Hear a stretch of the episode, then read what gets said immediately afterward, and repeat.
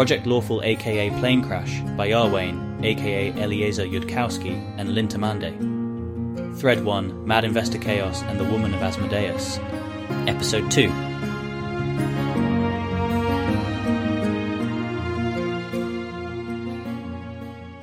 Keltham, lawful chaotic. Iarwain Keltham will sit quite still, trying to control the hammering of his heart and the visible sweating that might also be giving info away. Stupid body. It shouldn't reflect his thoughts like that during complicated negotiations. Carissa thought that he would think that her oaths meant something, which is a good sign that the algorithm is not completely unreflected here. Though Carissa also thought she needed to swear in her capacity as a God's employee for her oath to mean something, which is sort of awful and sad, but also makes an awful kind of sense. Among his current suspicions is that knowing logical decision theory may make it a little too easy to call out to gods, and also entities like, say, Rovagug, and that's why people here aren't being taught the purer forms of the algorithm, left to struggle along with intuitive honor, the algorithm's fragmentary emotional shards. It was, in fact, one of the more convincing things that Carissa could have done at the last, not to convince him of that exact point, but to show him that multi-agent coordination still really holds here at all. So that could be true. Or she could have correctly guessed what would convince him. He's not going to be able to guess her thoughts either, across this level of social gap. But if Carissa is trustworthy probabilistically, then he should not go with his plan A, to contact the knowledge entity and ask for 25% of the orientation packet he can safely sustain, because that way he will end up bringing his knowledge and methodology to this world. Gambling on Carissa's knowledge base, having misinterpreted the natural tendency to mess with high energy reactions in a world with afterlives as drives everyone insane, seems like a little too large of a gamble. Nethys could also just know all the info hazards. This is still Carissa's world, and not his. This isn't what he should be thinking right now. He should be reviewing the information he needs to remember. Pentagrams, contracts, authority, pride, the deepest layer nessus of a nine-layer plane. Abadar, who runs the banks in a territory called Osirion. The part about the prices being ideal prices was just a guess. He was fishing for information via contradiction, but Carissa didn't confirm or deny. Norgorber, god of violating regulations and killing people for money, whom Carissa swore was in a class all of whose members sucked. Calistria, god of women who want to leave their husbands, get abortions, and get revenge. Why this doesn't also apply symmetrically to men who want to leave their wives is one of the things he didn't have time to ask Carissa. Nethys, god of knowledge and mad experimentation, an extreme to which he could still be forced. And he supposes Sarenrae, Asmodeus, Abadar, Norgorber, Calistria, Nethys, Sarenrae, Asmodeus, Abadar, Norgorber, Calistria, Nethys, Sarenrae. The priest has his eyebrows raised, and that, of all things, reminds Carissa to be terrified which she'd been attempting to forget on the grounds that lying's harder than just having the right opinions in the first place. She's not sure that was the wrong tack, but probably in hindsight, this should have been handled by a specialist in dealing with prospective defectors from other countries, someone who actually knows what they say about the gods in other places, not just the things they say to Chelish soldiers in the uneasy context of the world wound truce. Failing that, she should probably have been stupider. It was pride motivating her there. He's obviously very clever, and she doesn't like being outdone. Doesn't like hearing that God math is easy, taught at a younger age than the age where she started training as a wizard. Is he lying about that? He gave a credible impression of being not very good at lying, but that's only sort of lying, really. Claiming you were 12 when you studied topology instead of 20? People exaggerate more when telling stories of their conquests and don't even consider it deception. If he's not lying about it, then how? There's a classroom full of children of a given age, as intelligent as Carissa in all Cheliax, and it'd be logistically difficult to put them in one place. Maybe Steele can do that. He didn't mention being tracked for it. Maybe he was tracked for it and just didn't think it bore mention, but he mentioned that they checked for evil and thought he was somewhat there inclined, and surely no society checks for evil inclination and not for intelligence, which is much more obvious and easier to test for. Not impossible, she concludes, thinking about it if you have a good way of putting all the smartest children in your country in the same place. But he doesn't carry himself like someone who thinks he's one of the smartest people in his country, and no sane society would be discouraging its most intelligent people from having children. She's getting distracted. She should be composing her report for the priest, which should include these inferences and exclude the error analysis. They'll probably mind read her for it later, but by then she can have shaped it to be a little more generous. He's from another world, she says. I think. I think they're smarter and lawfuler, and I'm not entirely sure they have free will. The priest looks at her impassively. There's a billion of them. Unless he's lying, which, with permission, I can check in a minute, I've got to detect thoughts left. People who are not particularly notably smart have the prerequisites for wizard education covered when they're 12, not because they have wizardry or any reason to have treated it as an educational priority. He wants to try to reinvent his world's technology here. I think he can do it. I assume we want it done in Cheliax, and probably that means you want to take him back there tonight because here there's nothing we can do if he talks to Iomedae and decides to walk out the door. I think he is probably going to. Plausibly going to try to talk to every god I mentioned. He had lots of questions about them. He has chaotic sympathies, and I'm not sure if he believed me. The chaotic gods are no good for this. And he was confused about why all the evil gods outside Asmodeus are so terrible because he is lacking the context that evil gods mostly hurt petitioners badly. I only had 50 minutes, and that always takes a really long time to explain to people in a way that doesn't send them running out the door screaming, so I judged it better to omit it. But he noticed uh, that without that and without the context that heresy is prohibited in Cheliax, and without the context that it's recommended not to learn about other gods lest you get yourself in trouble, then it doesn't. Quite hold together, and I think he'll have a lot of questions for someone who knows more than I about defectors and how to explain those things. He said he wants to be so rich he can't keep track of how much money he has, and to have lots of beautiful women to have lots of children by, which I think was, well, obviously a normal motivation in its own right, but it was significantly about his country not thinking he was particularly valuable to it. I think you could get a lot of goodwill just by treating it as very obvious that we want 10,000 of him. Which we might. Even if he's chaotically inclined, he gave a credible impression of not thinking people should commit crimes or overthrow governments, and he wouldn't choose Abaddon. Did he like you? The priest says an obvious question. She's unprepared for it in the sense her thoughts hadn't gotten there yet, but not in the sense she feels at all surprised. I don't know, or I think yes, but possibly if you give him 20 pretty girls at that point, it'd be not particularly. Your recommendation is that I get him to Cheliax tonight? Yes. Somewhere, abundant in ways even a much richer world might not be abundant if they didn't have magic.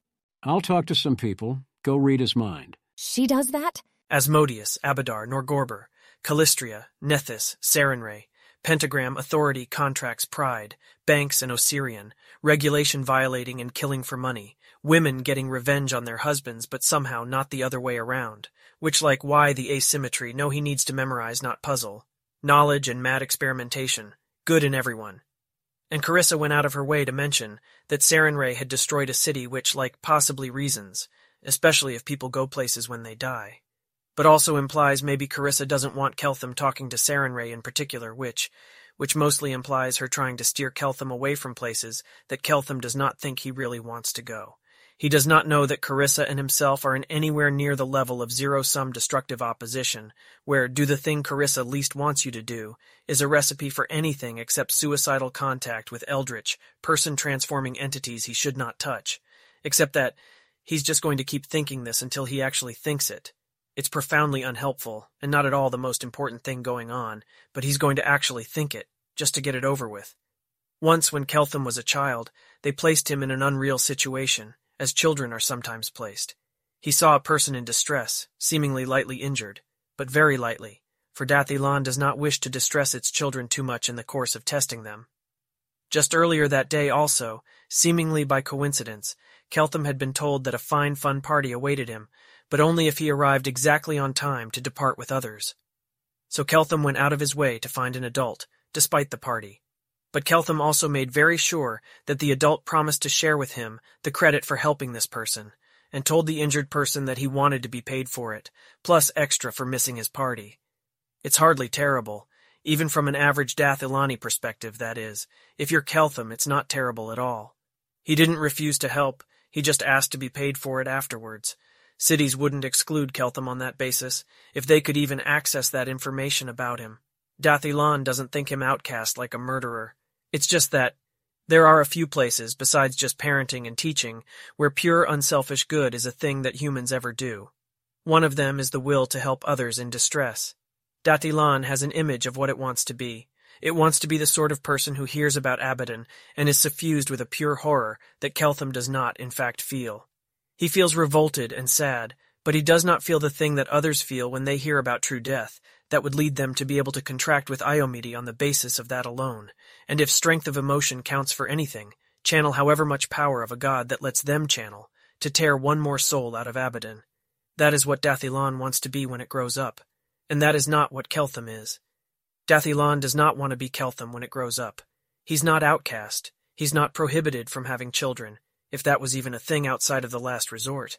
Keltham just has to fund those children himself, if he wants them, because Dath Ilan is not particularly trying to grow up to be him. Or so they were very likely going to say to him on maturity, despite Keltham having otherwise gotten plus zero. 8 SD on intelligence, and that was that, and Keltham had made his own proud accommodations with it. Because people are what they are, and can only attain what they can in the course of being what they are, better, not by wishing they were somebody else. Keltham spoke to a confessor about his life's master plans, in case a confessor had anything unexpected to say, and the confessor formally predicted to Keltham that if he had his 144 children and screwed all the elite desirable women who hang out with elite male public goods producers to mutually prove their respective eliteness, Keltham would at the end still not feel happy, unless perhaps he'd gotten to know a few of his children much better. And Keltham had shrugged, and said that then perhaps he'd get to know a few children better. But in terms of overall life ambitions, Keltham can't think of anything with higher expected value to him, for he feels the way he feels. If he's not what Dath Ilan currently wants to be when it grows up, then that's not who he is. He can maybe prove to Dath Ilan that it was wrong about who civilization needs in order to grow. He cannot be other than what he is. But there's a god of there being potential for good in everyone. It's a stupid thought. He's never going to do it. And if he did, modifying his own utility function to fit in is not quite provably incoherent, because human beings are not starting out coherent, but it is still not the way, as the keepers would put it. Keltham is what he is, and needs to find his own way to be himself. Dath Ilan itself would tell him never to do that, because it is horrifying self-mutilation for the sake of conformity, and that is also not what Dath Ilan wants to be when it grows up. So he's not going to pray to Sarenrae, at all. Considering that explicitly leads him to realize that he is horrified by the prospect of changing himself according to an external criterion, and he knows that. Keltham likewise already understands, and acknowledges to himself, that he would not even be doing this for his own sake. It is just a stupid thought about how to fix something that somebody else said was not even wrong, but not the thing they most ideally wanted to see. It is perfectionism gone wrong to imagine that this aspect of himself, of his own utility function, might be fixed. Most of what's really going on, probably, is that some part of him is curious what it would feel like to be more centrally Dath Ilani just once, and whether it would make him feel better in some way he's not seeing in advance. Well, above and beyond the pleasant sense of being more socially acceptable in principle, but that wouldn't actually be the result, that the real him feels something different temporarily. It would be the temporary cessation, and possibly the true suicide of the true Keltham, beneath the manipulators of some inhuman thing. Asmodeus, Abadar, Norgorber, Calistria, Nethys, Pentagram, Authority, Contracts, Pride, Banks and Osirion, Regulation violating and killing for money, revenge and overturning of relative status, knowledge and mad experimentation. And before he tries any of those, he's going to try to figure out who his own god would be, the hypothetical god that would actually fit him, and call out to that hypothetical being, backed by explicit meditation on coherence theorems, to make him more a kind of thing that gods can see. Maybe there's a god like that, And if instead it calls in some entity that's new to Golarion, he'll know why they don't teach people here logical decision theory. Huh. Dath Iarwain. Even at the level of surface thoughts, Keltham's mind moves from thought to thought in a way that is not within the variation of ordinary mortal minds on Golarion. Keltham's thoughts are explicitly labelled as meta, or object level. His thoughts don't move in the frequent circles and loops that any telepath would be familiar with, of mostly going over the same points and occasionally diverting from them in a new direction. Anytime Keltham thinks the same thought twice, or at most three times, he undergoes a reflexive wordless motion and focuses there and starts thinking words about why the thoughts are not quiescent after having already been spoken. Occasionally, Keltham thinks single syllable or two syllable words in baseline that refer to mathematical concepts built on top of much larger bases, fluidly integrated into his everyday experience. Everything inside Keltham's mind has a very trained feeling to it, his moment-to-moment thought motions each feeling like a punch that a monk throws after 12 years of experience in martial arts, when the monk isn't particularly focused on showing off and simply knows what he's doing without thinking about it. When he is sad and upset, Keltham goes into a reflexive motion of letting those parts of himself speak. When he is uncertain and worried and doesn't know what to do next, he weighs probabilities on his uncertainty and knows explicitly that his current worries are causing him to currently be trying to figure out what to do next. Keltham is lost in a different world, but it has been years since the last time he felt lost inside himself. The present situation is not enough to induce that. He has mostly forgotten what that feels like. He has too many options for what to think next, instead of feeling internally lost. Keltham is hardly perfect at any of the things he's been trained to do. Often he does think the same thought three times in a row. Frequently his current attempted cognitive tactic fails. And Keltham notices the failure and undergoes a recovery tactic or moves on to the next thought, all in motion so practiced that they don't distract him from the content of the thoughts themselves. That meta stuff is all mostly the same from minute to minute, so it's been trained to the point of being ignored so long as it's not breaking down. Carissa listens, sits at a table and writes everything down.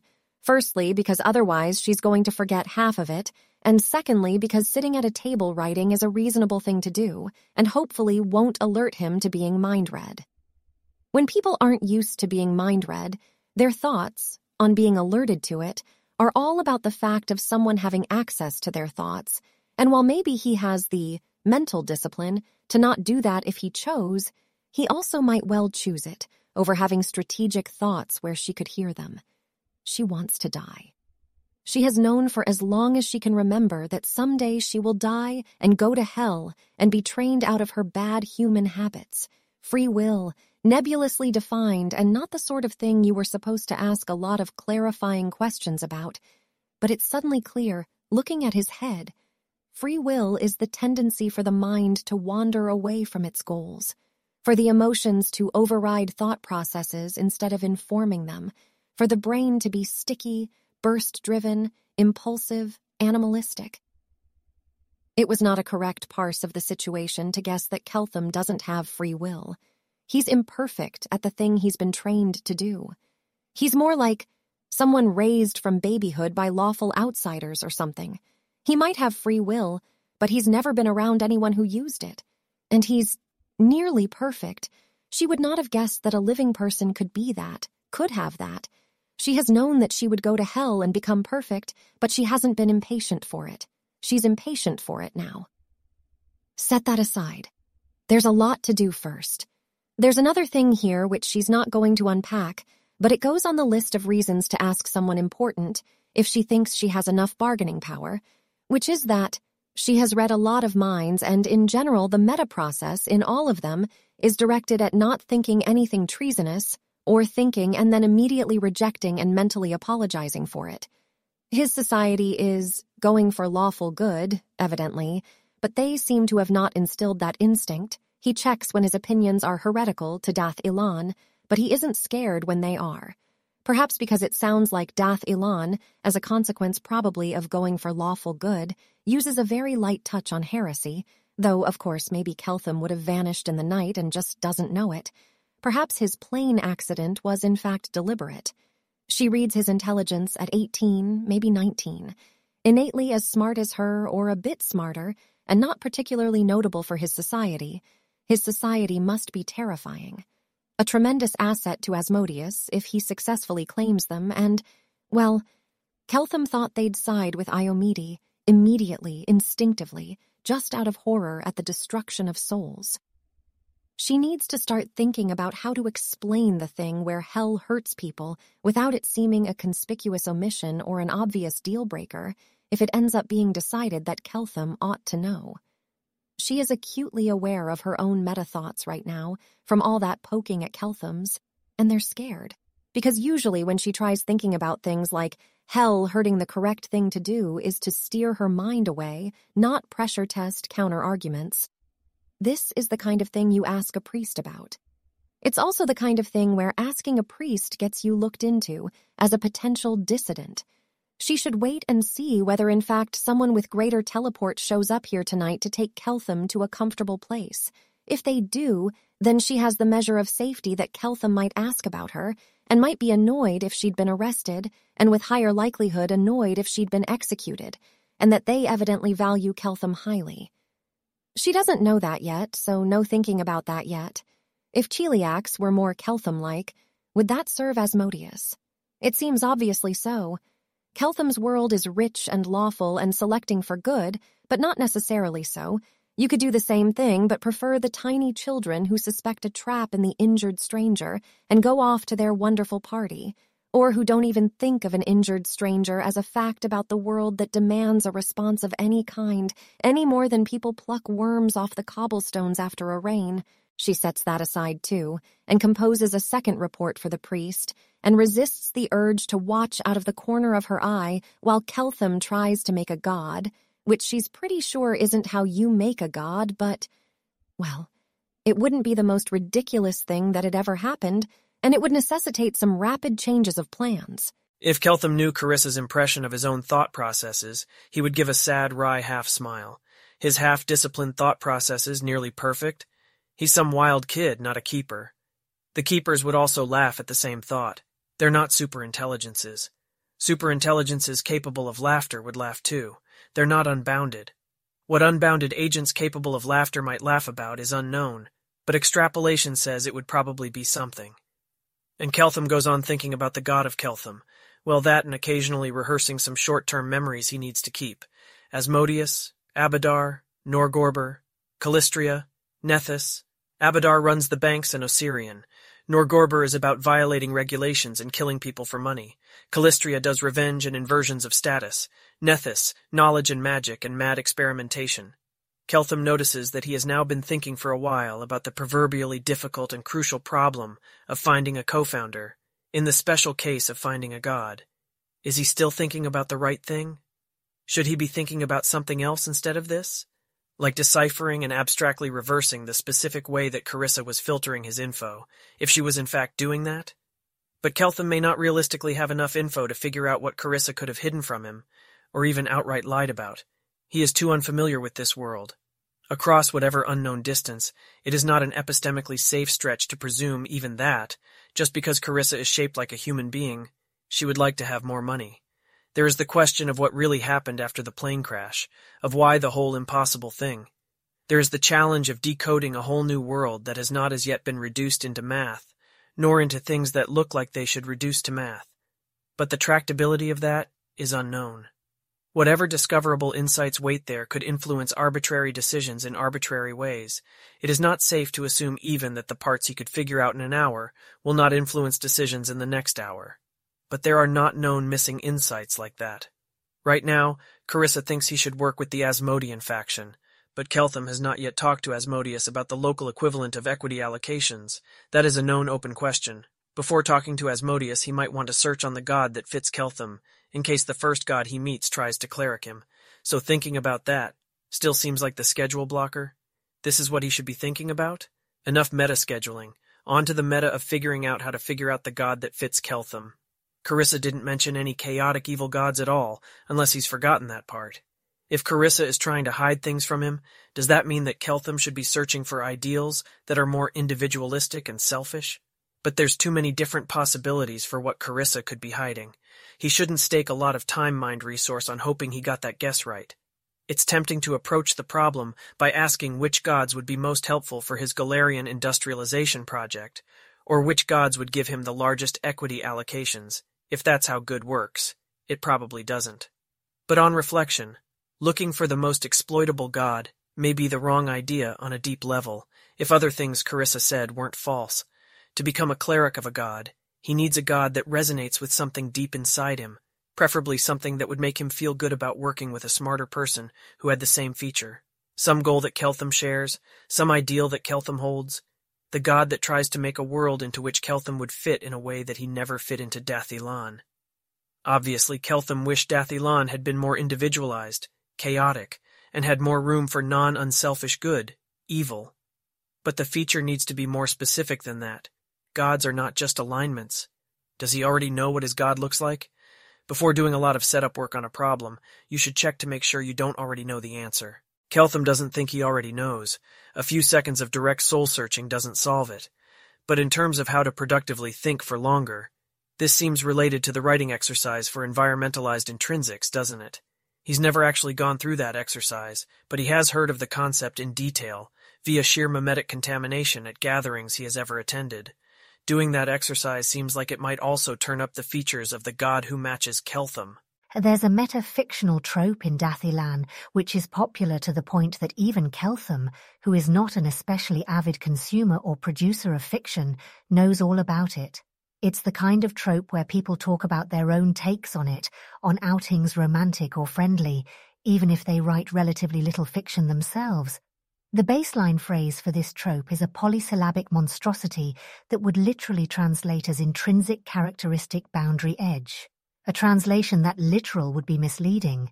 The second word pair of boundary edge is glued together in the particular way that indicates a tuple of words has taken on a meaning that isn't a direct sum of the original components, a slight lilt or click of spoken baseline, a common punctuation marker in written baseline. When the words boundary edge are glued together into a special term, what they've come to mean, by processes of mere convention rather than explicit decision, a form of linguistic drift that happens even in Dath Ilan, is Cartesian environment. The environment is falsely distinguished from the agent by a boundary, an edge, which does not ultimately exist within the territory. This glued term for Cartesian environment has in turn been double glued the max recursion depth being 3, of course, with intrinsic characteristic, to take on the new meaning externalization of the inward self's innate distinguishing characteristics into a world, the environmentalized intrinsic or environmentalized self. This trope began as a novel about people who could externalize themselves into pocket worlds, which became popular enough to pick up vast amounts of secondary and tertiary literature as this concept was further explored. As it turned out, a lot of early career phase secondary literature authors were quite interested in the question of what worlds are inside characters. It is also apt for artistry and memeing, and when the original author decided the original series was over, the conversation about the trope began again, more seriously and up a meta level. As the original author revealed afterwards, the environmentalized self was meant not just as a metaphor, but a productive metaphor for writing in general and world building in particular. The question, what is within myself that can be externalized into a world, is a place to begin when an author takes the step from secondary fiction to primary fiction and starts making a world of their own. Say that you yourself have always wanted all of the houses to look like glowing crystals, instead of, as is more commonly the convention in Dath Ilan, old stone covered in plants. Then making a world out of that piece of yourself is likely to have an authenticity to it, which does not appear when you are only trying to throw in random variations to make your world be different. Some part of you knows why houses have to be glowing crystals, some part of you knows what kind of glowing crystals they should be, or maybe it's not so much that you want glowing crystal houses, but that they fit better with you or that you know in your heart of hearts that if the world was made out of you, the houses would end up made of glowing crystal whether you liked that truth or not. It is a facile and not quite right proverb to say that characters are made of authors or that characters are made out of carefully selected pieces of author. You can write a character who has some feature that is not drawn from yourself at all. It's just harder. It requires you to have a theoretical understanding of a psychology you do not yourself possess, strong enough to ring deeply true to anyone who does have that psychology. It is easier to draw deep on the well of craft when you are writing a character who is enough like you that the thoughts they think seem to you not just reasonable or defensible, but like thoughts you almost thought yourself in a closely neighboring reality. The further you go from that, the more likely you are to stumble and turn the character into a distant other who is not really animated by an inward spark that reflects and optimizes the same way you do. The more likely you are to stumble and try to construct something alien to yourself based on a psychological theory that is false. Universes can be made in part out of memories of your true world, including the parts of the outer world that you wouldn't have made yourself and that don't fit well with you. But built worlds can also be made out of you, and that's why the environmentalized self-trope spread as rapidly among authors as it did. To the extent a world is made neither out of true world experience nor out of yourself, you are making it out of explicit theories about alien worlds drawn from neither memory nor the wells of self. This is possible but harder. It can stumble in the same way as trying to write a character based on a psychological theory of the other. After proposing that the world of you has glowing crystal houses, of course, comes the real work of world building. To depict a realistic world with houses of glowing crystal, you must understand the causes that lead the current world to have houses that look like old stone covered in plants, and you must postulate those causes to be different, and their own ancestral causes to be different too. You have to ask the question of how a world found its equilibrium in the you place, where the real world's equilibrium was different.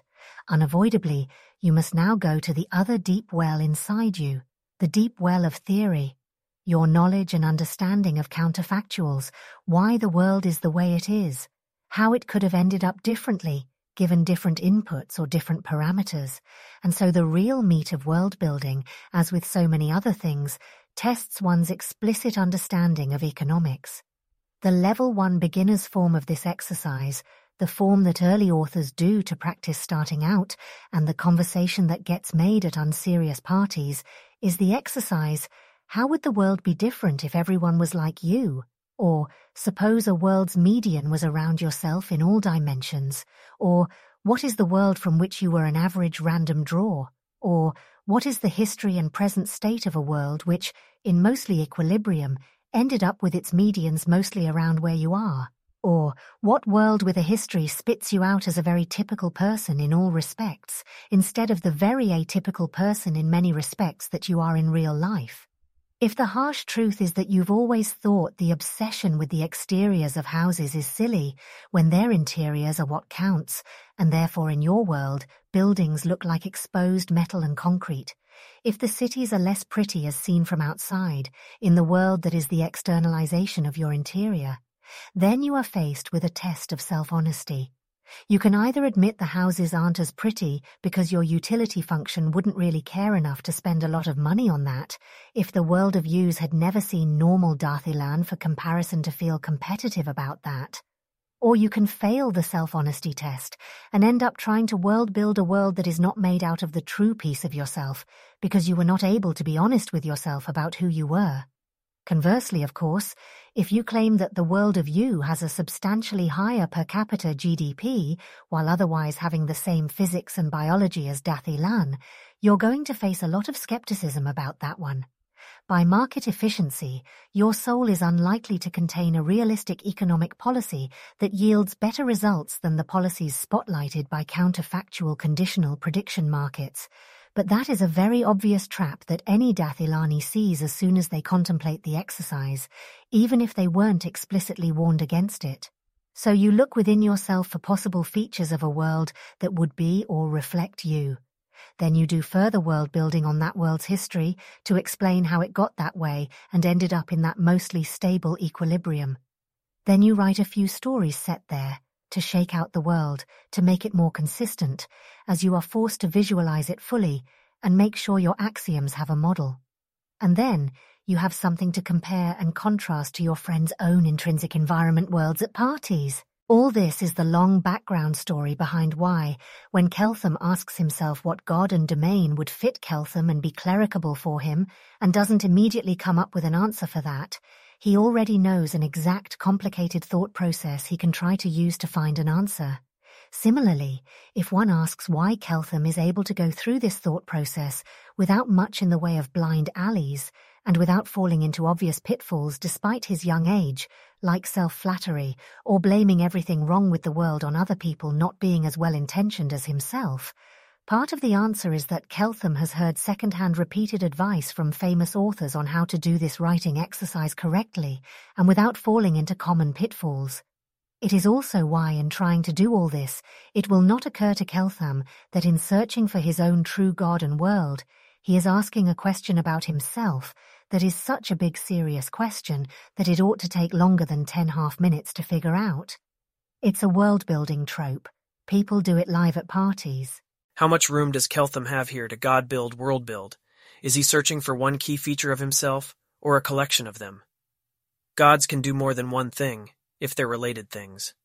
Asmodeus has related thingies for contracts, authority, pride, is called executive of law, Keltham may not need to squeeze the God address down to one characteristic of himself. No, that's the wrong way to think about it. Even if he can call beyond the locally known universe, there is no guarantee that gods are dense in characteristics. It's probably better to find one idea or aesthetic that defines the god that Keltham would want to partner with. In any case, the correct search ordering is to begin with the most important requirement.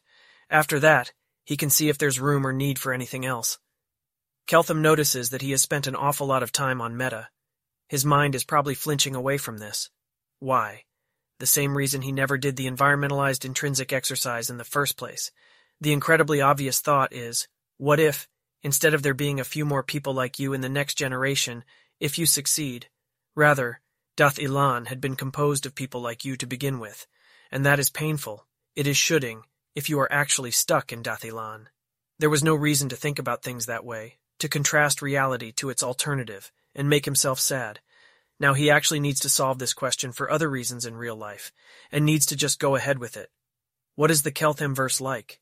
Does the Keltham verse have higher GDP? He's going to think that just to get it over with. First order, no. Okay, fine. In the details, if you literally do the version, what is the world in mostly equilibrium from which somebody like you is a median random draw, then the Keltham verse has plus zero. 8 SDG over Dath Ilan, and therefore a higher GDP. But by convention, you are to ignore that, because re-extrapolating a world with higher intelligence or rationality is impossible for known reasons. You'd have to predict the effects of the actions of more extreme geniuses than any geniuses than exist in your current world. Or maybe Kelthamians care more about higher GDP compared to other considerations relative to the average Dath Ilani, and the policy prediction market's results are weighted accordingly but mostly there is no obvious reason the Keltham verse has higher GDP in virtue of the people inside it, caring less selflessly. Is a Keltham even happier, in the Keltham verse? Would he actually feel more like he belonged, if he'd grown up there and never seen Dath Ilan for comparison? Maybe a Keltham is a person who needs to feel unbelonging over something, and his neurotype would find some other oddity of himself to obsess over instead. Maybe everybody in the Keltham verse feels like an outsider there, based on their own personal, least socially acceptable random variable. Keltham recognizes a thought of undue self-uncharity, whispering in its way under the guise of counteracting some bias you might have, and sets it aside. His self-model does not actually say this is how a Keltham works, and that is that. He has been taught to distrust himself a little, not infinitely, no more distrust than he has earned from himself, under his own accounts of his history, the alternative is a kind of inescapable madness and helplessness, and he's not into that. Does the Keltham verse have fewer public goods because, in fact, the Kelthamians do not care quite as much? Because those who become rich find better paths to romantic success than producing public goods, since that is the pathway that Dath Ilan laid out for rich people to be romantically more successful, and the Keltham verse would not have laid out the same path. Keltham's brain immediately wants to shout back that the Kelthamians would find their own way to produce the public goods that were actually needed, just as well as Dath Ilan. But this seems not necessarily true, especially if the Kelthamians never saw Dath Ilan and never felt competitive about doing at least that well. The fact that Keltham can no longer actually call a confessor is no excuse for his not doing the same mental operation of betting on what a confessor would tell him, just never again rolling an electronic D144 and actually phoning a confessor if the die comes up zero to keep himself honest. Would a confessor, told this scenario, formally predict to Keltham that a Keltham would be unhappier in the Kelthamverse? Because he has been, in some sense, free riding on the nice environment that was created by those Dath Ilani whose outrage at Abaddon would be enough to make them clerics of Iomedae. There's a common wisdom in Dath Ilan that even after spending 3% of GDP on generalized coordination enforcement, most of what makes a high-tech society like Dath Ilan actually work is that the people inside it have truly altruistic components of their utility function. That most people are not just being cooperative for instrumental reasons. That most people won't commit crimes, even when they're pretty sure they won't get caught. The number of tiny opportunities for defecting and getting away with it every day is just too large to make it work if people don't actually care about other people. Dath Ilan is much closer to the multi-agent optimal boundary than it would be in the world with the same institutions, but genuinely actually selfish people. The crime reporting mechanisms are built for a world in which most people will take a minute to call the police if they see a violent stabbing in progress, and you don't have to pay people $5 to do that and then worry that they'll set up violent stabbings to earn $5. The system is built to be resilient against rogue psychopaths, not against everybody being a psychopath. The police architecture is set up on the assumption that it might need to catch an individual bad police officer, not on the assumption that police collectively would just take your stuff as soon as they thought they could get away with keeping it. If a high-tech world could be put together out of entirely selfish people at all, it would probably require much more spending on explicit coordination to set up a system that could stably run factories, without them just being looted by every employee simultaneously, plus any police who showed up. Who even puts in the work to build the whole coordination structure in the first place, if they're not motivated by the good of civilization? Maybe perfectly selfish beings who were more coherent and crystalline in their thoughts would find their way to a multi-agent optimal boundary, kept in place by institutional structures, ruling out defection at every point. None of the crystalline minds would need to altruistically spend the time to negotiate institutions into existence, because all the crystalline minds would see the possibility simultaneously and choose it at the same time. Beings like humans, but who didn't care at all about others' welfare, wouldn't do that. They would not end up with factories, just roving individuals looting each other. So says the common wisdom of Dath Ilan. Keltham was in fact honestly shaken when he heard that the neutral evil afterlife was eating souls. He'd always questioned that common wisdom in the back of his mind. But, but apparently not. Apparently, if you're not explicitly lawful or explicitly chaotic, if you don't care about social structures either way, then what's left is simply selfishness, the way it might be materialized in an alien or a construct. The sense in which actually, all of society working depends on people being altruistic, because the incentives just aren't that perfect, and otherwise the whole structure of Dath Ilan would fall apart almost instantly. That's part of the justification that Dath Ilan could give, if Keltham tried to explicitly argue with it, for why heritage optimization should try to preserve explicit altruism in the utility function. It's a reason Dath Ilan might give, for why Keltham shouldn't have subsidized childcare. Unless occasional people like him are valuable enough to society that he can pay for the childcare himself. So yeah, the neutral evil beings, just eating souls, yeah, that shook him. Because if that's where being a little more selfish leads, in the end, then Dath Ilan is right. But maybe that's still the voice of too little self-charity. Asmodeus Abadar Norgorber, Calistria Nethys. Keltham did not abandon that lightly injured person that he passed upon the sidewalk, even as a child with his own frontal cortex less than fully formed. He wanted to be repaid, since the other person was capable of repaying him, but he didn't abandon them. A bird once flew into a window right in front of Keltham, when he was a child, and fell to the ground and didn't move, and he ran off crying to find his father. He didn't think about whether the bird could pay him back, because it obviously couldn't. If Keltham came across an injured child now, with a lot less money than himself, well, he'd help, but he'd feel a lot better about a world in which that civilization would repay him and not give him any second stupid glances about his having insisted on payment, because why is this child his problem in particular? But Keltham wouldn't ask the child to repay, and he'd cheerfully pay a proportional amount into public good funds to repay other people who help children when it wasn't particularly their job. He's not a bad person, not by his own standards, and if he was, he could choose to do things differently and meet his own standards. If he's not completely incoherent under reflection, he ought to be able to reach into himself and imagine the world that's nice according to his own notions of niceness. The writing exercise for the environmentalized self is allowed to include ideals inside you, hopes inside you, not just realities inside you. The point of the writing exercise is that the feature is inside you, so some part of yourself knows how the feature should work, and it is not just an oddity added out of a vague wish to make your writing different. This isn't that writing exercise, but for purposes of calling the right God, nearby ideals may also be the way to go. If they are Keltham's own idealizations, that the real Keltham could at least come close to attaining on his own. So the Kelthamians of the Keltham verse are not selfish, not the way that whatever eats souls in Abaddon must be really actually selfish. Keltham doesn't think that he himself is flawed in that way. He does not think he is actually just plain selfish and picked up the rest through acculturation in Dath Ilan.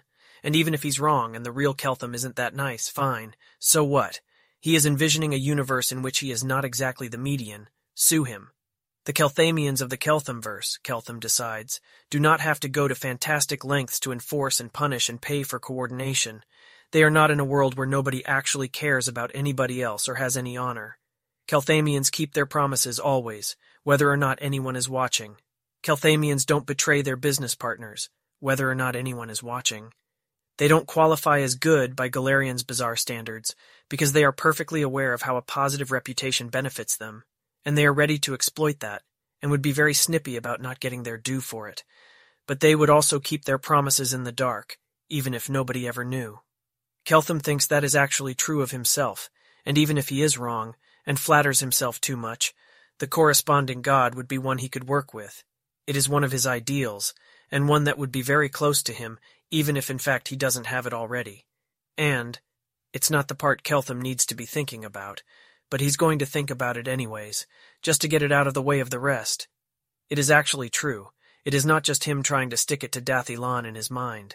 It is actually true that a neurotypical Dath Ilani would feel less outside and alone in the Keltham verse than Keltham felt in Dath Ilan. Because nobody in the Keltham verse thinks it's a problem if you're more altruistic than the rest of the Keltham verse. So long as you still keep your business promises, and don't murder people even in the dark, in all the forms of honor that keep Keltham verse society running and coordinated. They don't withdraw public support for your children's childcare if you're nicer than other people. The Keltham verse doesn't want to be Dath Ilan when it grows up, but it's fine with there being Dath Ilani incited in the future. The Keltham verse has more of an expectation that people fund childcare individually or through individual philanthropy in the first place. They have much less of a collective future optimization thing going on. The Keltham verse doesn't have voter aggregates deciding on heritage optimization criteria for policy prediction markets resolving 20 and 50 and 100 years out.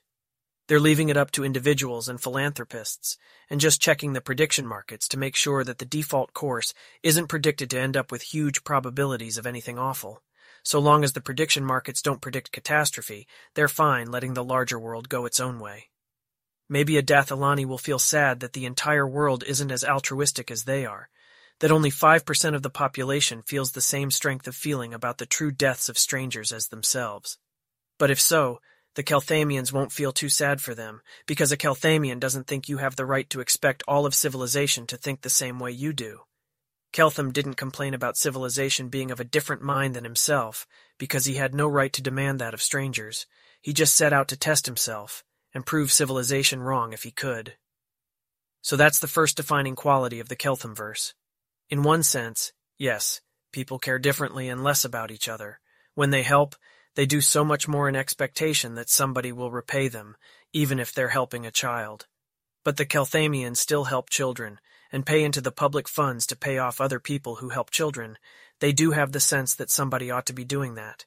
And the Kelthamians still have all the emotions about intrinsically caring about coordination, the emotions that are shards of the higher structure for coordination, and shadows of the one irreplaceable logical copy of the algorithm. Kelthamians keep their promises, even in the dark, when nobody will ever find out.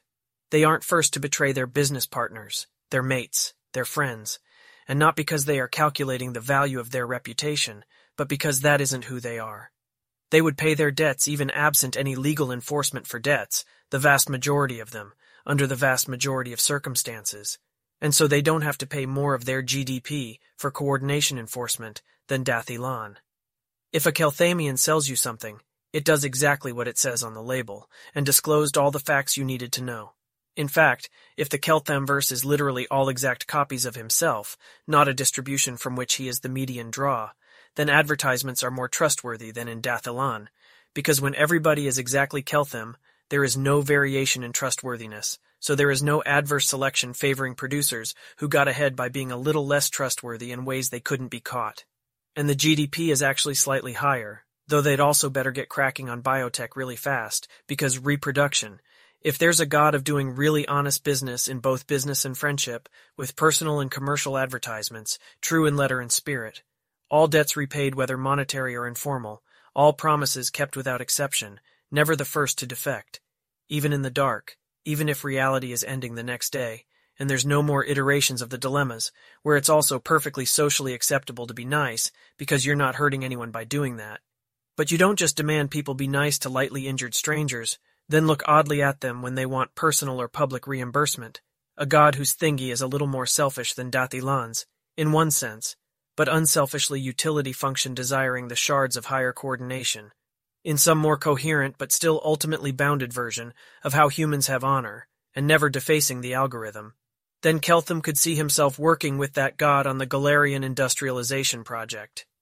Maybe even being its cleric, depending on the benefits, that, Keltham thinks, is the true meaning of chaos, if there's a chaotic evil god like that. Asmodeus, Abadar, Norgorber, Calistria, Nethys.